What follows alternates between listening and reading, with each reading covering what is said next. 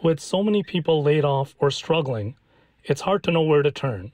Faith communities across West Michigan are responding to the pandemic as best as they can.